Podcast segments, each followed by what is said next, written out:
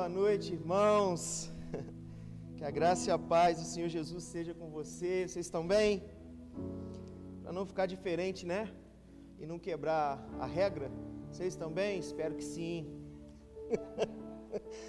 Não podia trair nosso amigo Dima.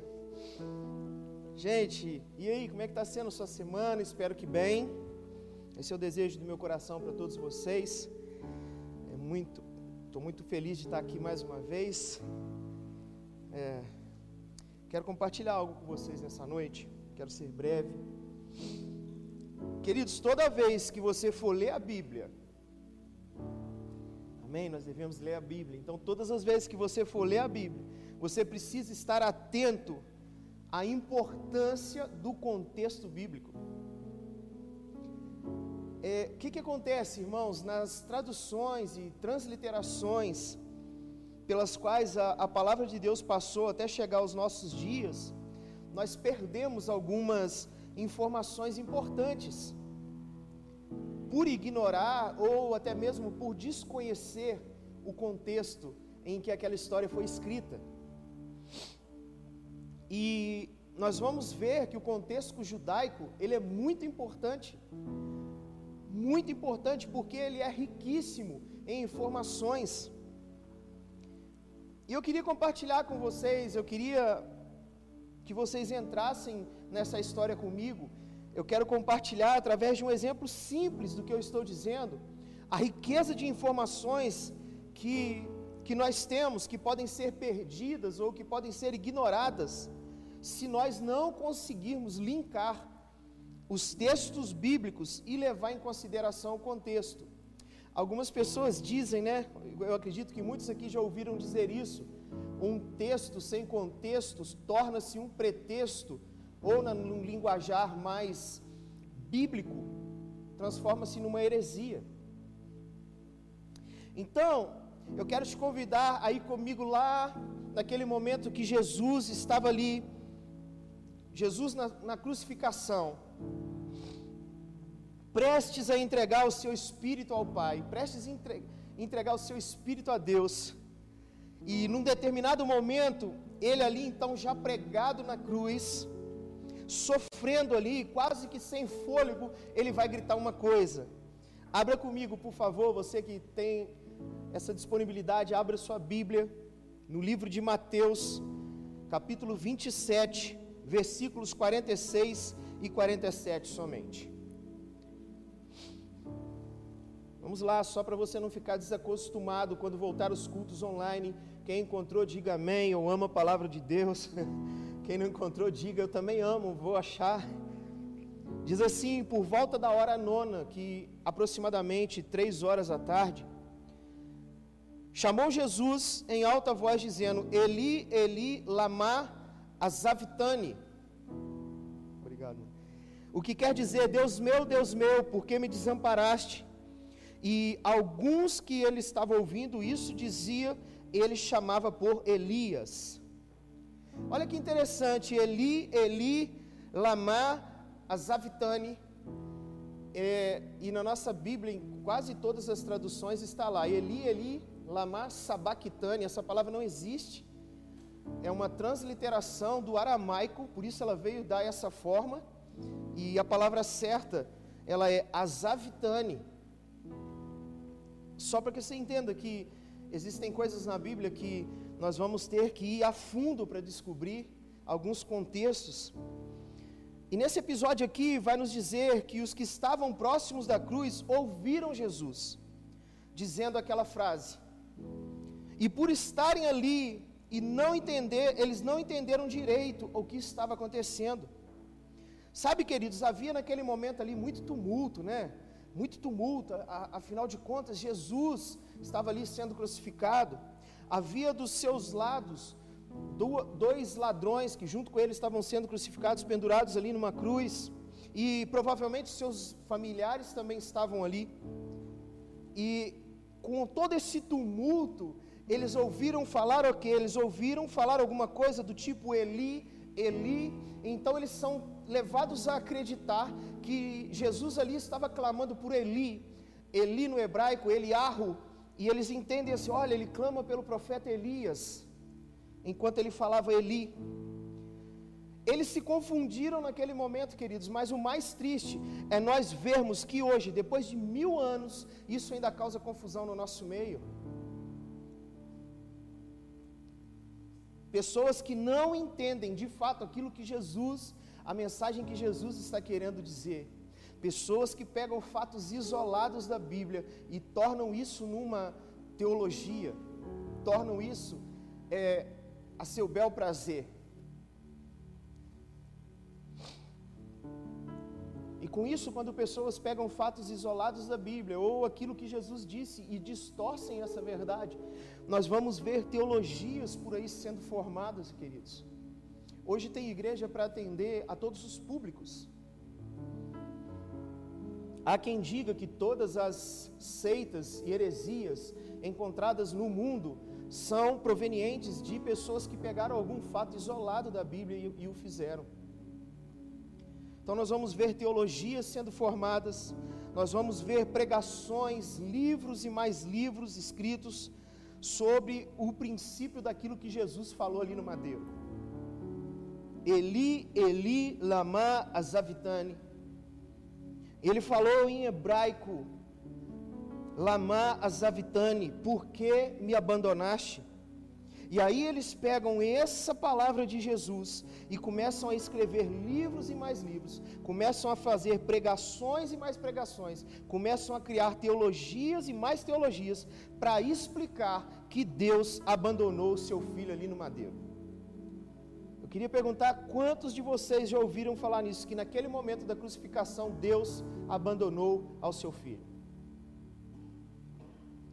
E aí eles começam a dizer: não, porque tem que haver um abandono, porque ali Jesus vai se fazer maldição. Ele se fez maldição, e no momento que ele se fez maldição, Deus vira o rosto e o torna desamparado. Era necessário isso acontecer.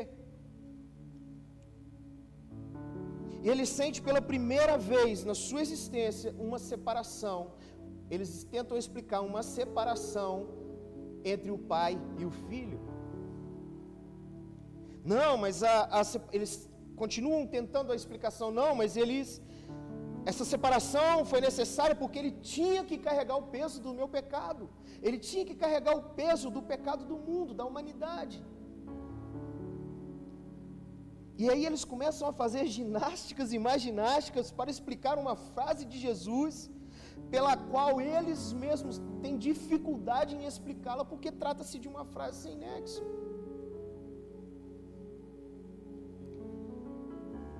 Jesus vira então ali naquele momento, irmãos, no momento da crucificação, de tamanha dor, e fala: Lamaz avitane, Deus meu, Deus meu, por que me desamparaste? E daí a pouco ele entrega o seu espírito a Deus, e as pessoas ficam ali vislumbrando, tentando vislumbrar o significado daquela frase. Que Deus abandonou, mas era necessário esse abandono.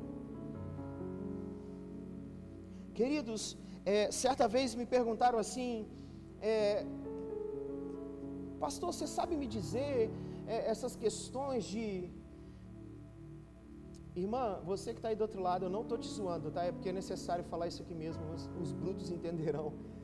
É, me perguntando, cara, você pode me explicar esse negócio de calvinismo, armeniano? Eu falei assim, mano, Cara, eu não tenho o mínimo interesse em entrar nesses detalhes, nesses níveis, não tenho vergonha nenhuma de falar. Eu acredito e eu vou sempre me basear na teologia bíblica. A teologia bíblica, onde a Bíblia explica a Bíblia, e não em conceitos humanos relativizados para tentar explicar alguma coisa. Então nós podemos ver na Bíblia, explicando a Bíblia, que Jesus jamais, queridos, com essa frase, ele estava dizendo que o seu pai o havia abandonado. Por isso que eu te disse no início que o contexto, o contexto judaico, ele é muito importante. Os judeus estudam a Bíblia de uma forma assim, irmãos, incansável.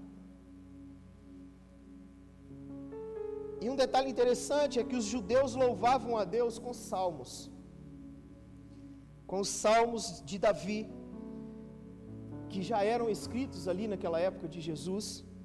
E os judeus louvavam a, ao seu Deus ali com os salmos, principalmente dos salmos 113 ao 118, que são salmos conhecidos como Halel. Halel, salmos de louvor a Deus. Sabe, esses salmos eram entoados em, nas festas de peregrinações. Os judeus sabiam esses salmos de cor. Eu queria te desafiar a aprender um salmo de cor. Não é o Salmo 23, não é o Salmo 191. É, queria até lançar um desafio. Que na próxima vez que o Dima for pregar, ele vai citar o Salmo 119, todo ele aqui, irmãos.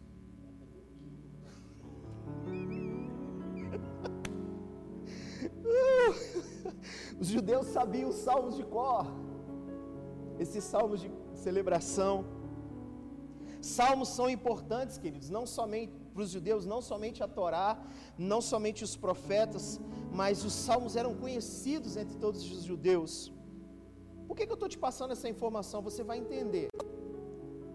Nós lemos Mateus, e por que, que eu estou dando ênfase aqui em Salmos? Por que, que eu estou te falando da importância de Salmos para os judeus? Irmãos, Jesus não jogava a palavra fora. Jesus não falava uma frase ao vento. Jesus não soltava assim uma frase do nada e essa frase ficava solta, sem sentido. Ainda mais num momento como esse, da sua crucificação. Você acha que Jesus à toa soltou essa frase assim: Deus meu, Deus meu, por que me desamparaste? Você já parou para pensar nisso, irmão? Jesus estava passando uma mensagem naquele momento ali na cruz. Mas assim como todo o ensino de Jesus estava sendo passado em parábolas, em código, em segredo, e Jesus deixa isso claro. Abra aí na sua Bíblia. Mateus 13, 34.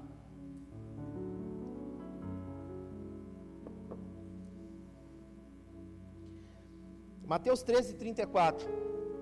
Diz assim: Todas essas coisas falou Jesus à multidão por meio de parábolas, e nada lhes dizia sem usar palavras enigmáticas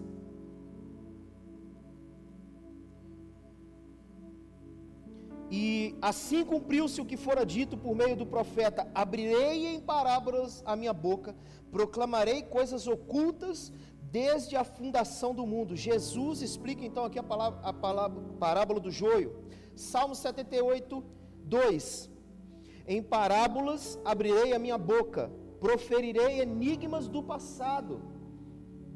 Mateus 13, 3: Jesus ensinou-lhes então muitas coisas por meio de parábolas, como esta: Eis que um semeador saiu a semear. Queridos, essa foi a forma que o Pai deu para ele ensinar os mistérios de Deus. Até ali, naquele seu último momento, ali antes da sua morte e ressurreição. Ele deu um grande ensino através de uma parábola, através de uma forma de linguagem onde ele não foi direto, mas aqueles que estavam prestando atenção souberam imediatamente o que ele quis dizer. Os seus seguidores que estavam atentos ao tempo, à estação em que Jesus estava dizendo, eles conseguiram decifrar todas as coisas, eles souberam entender aquilo que ele queria que os seus servos entendessem. Salmo 119, que o Dima vai trazer na próxima pregação, decorado, Salmo 119, 11 e 12. Escondi a tua palavra no meu coração, para que para eu não pecar contra ti. Bendito és tu, Senhor. Ensina-me os teus estatutos.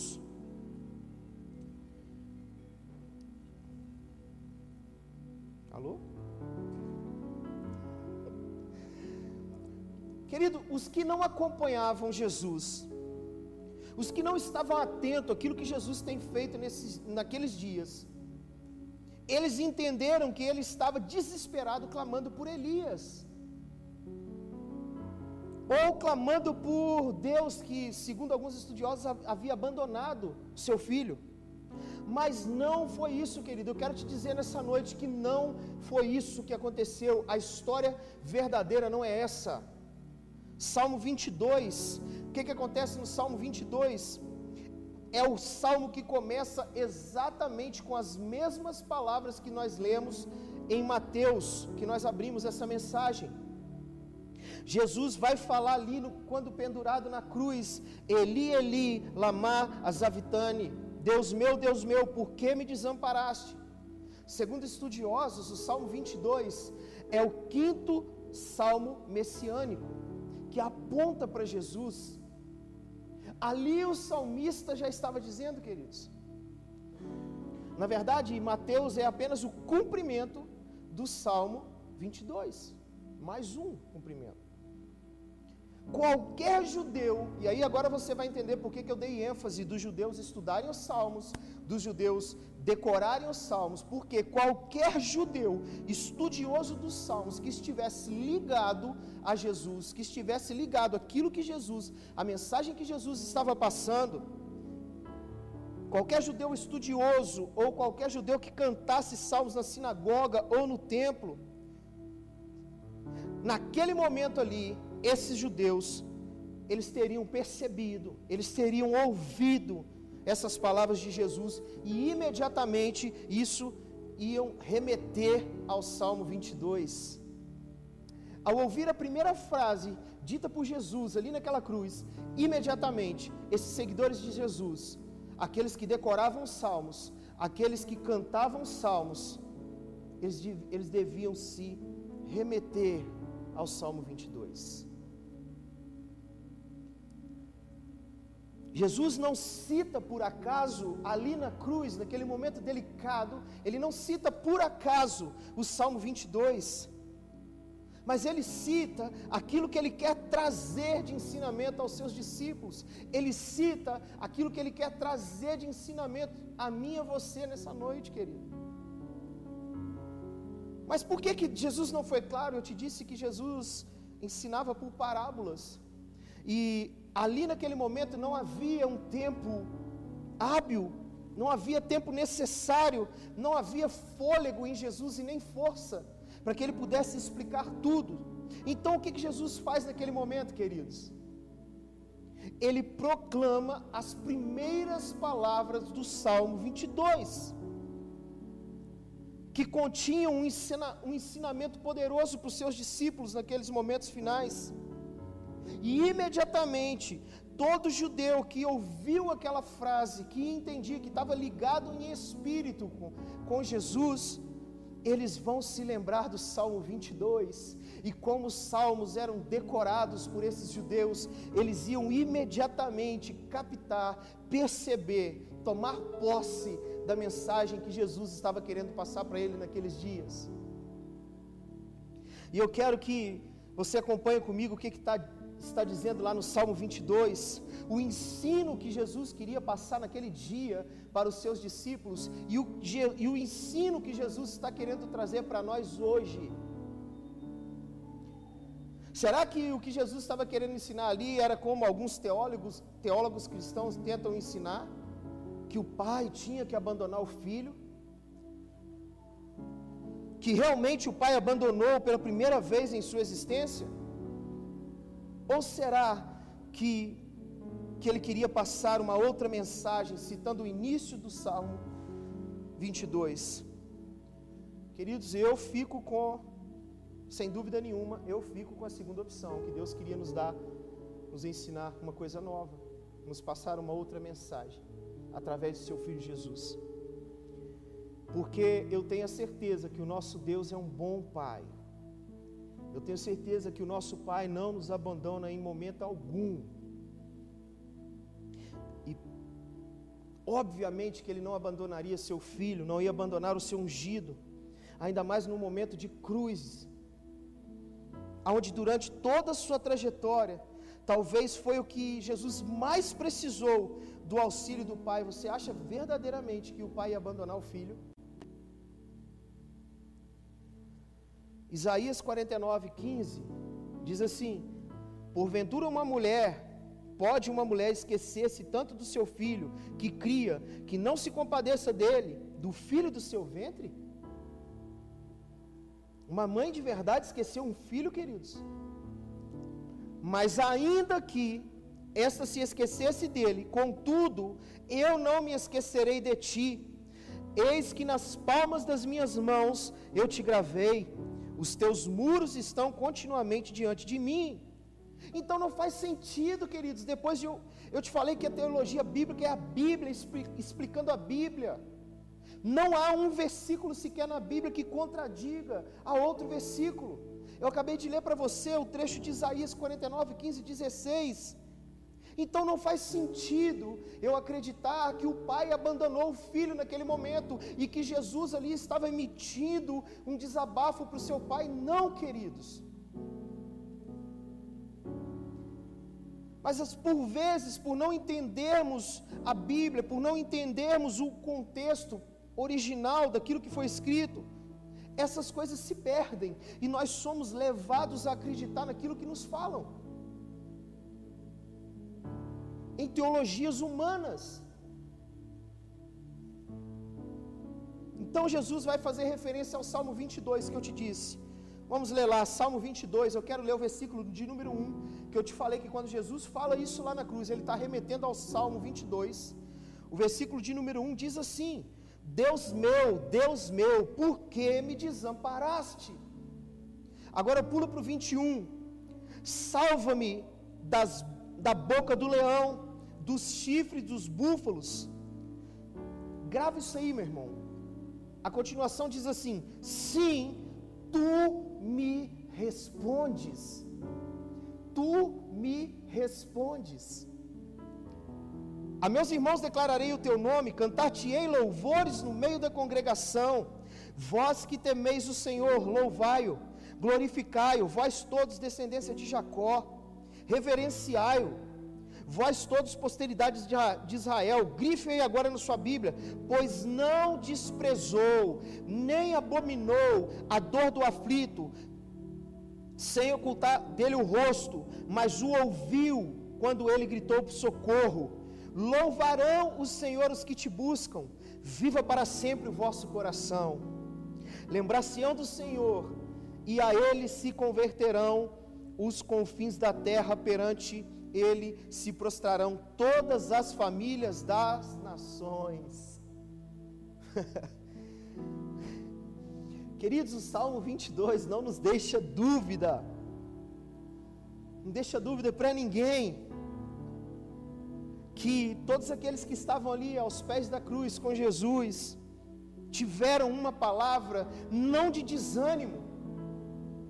Eu quero te pedir para que você tire os seus olhos agora de uma situação que tenha causado desânimo, porque Jesus, ainda naquele momento de crucificação, a mensagem que ele estava passando para os seus discípulos que ali estavam era uma mensagem de perseverança, ele, era uma mensagem de esperança quando eles ouviram essa frase do Senhor Jesus.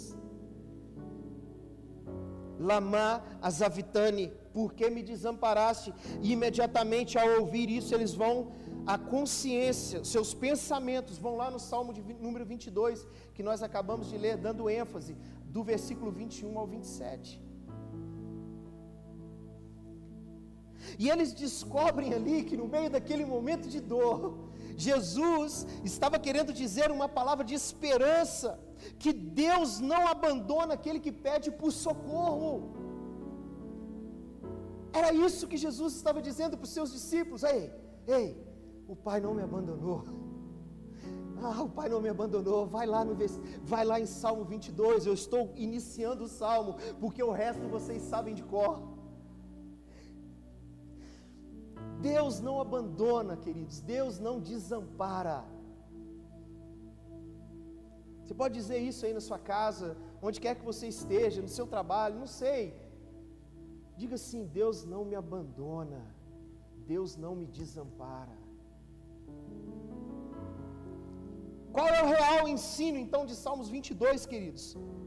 Que as nações, os confins da terra, diz a palavra do Senhor, adorarão, se converterão se prostrarão ao Deus Criador do céu e da terra. Jesus estava transmitindo essa mensagem. Sabe, Jesus estava ali dizendo a eles: Ei, eu estou cumprindo o que o papai mandou. Eu estou fazendo, eu estou dentro dos planos, nada que, nada vai me fazer parar. Eu sei o resultado disso lá na frente todas as famílias das nações servirão ao Deus Criador. Isso inclui a sua família, meu querido. Isso inclui o seu esposo, sua esposa, seus filhos, todos os seus parentes, até aqueles de coração mais duro, que você olha assim, olha que rocha que é o coração dele. Todas as nações se converterão ao Senhor.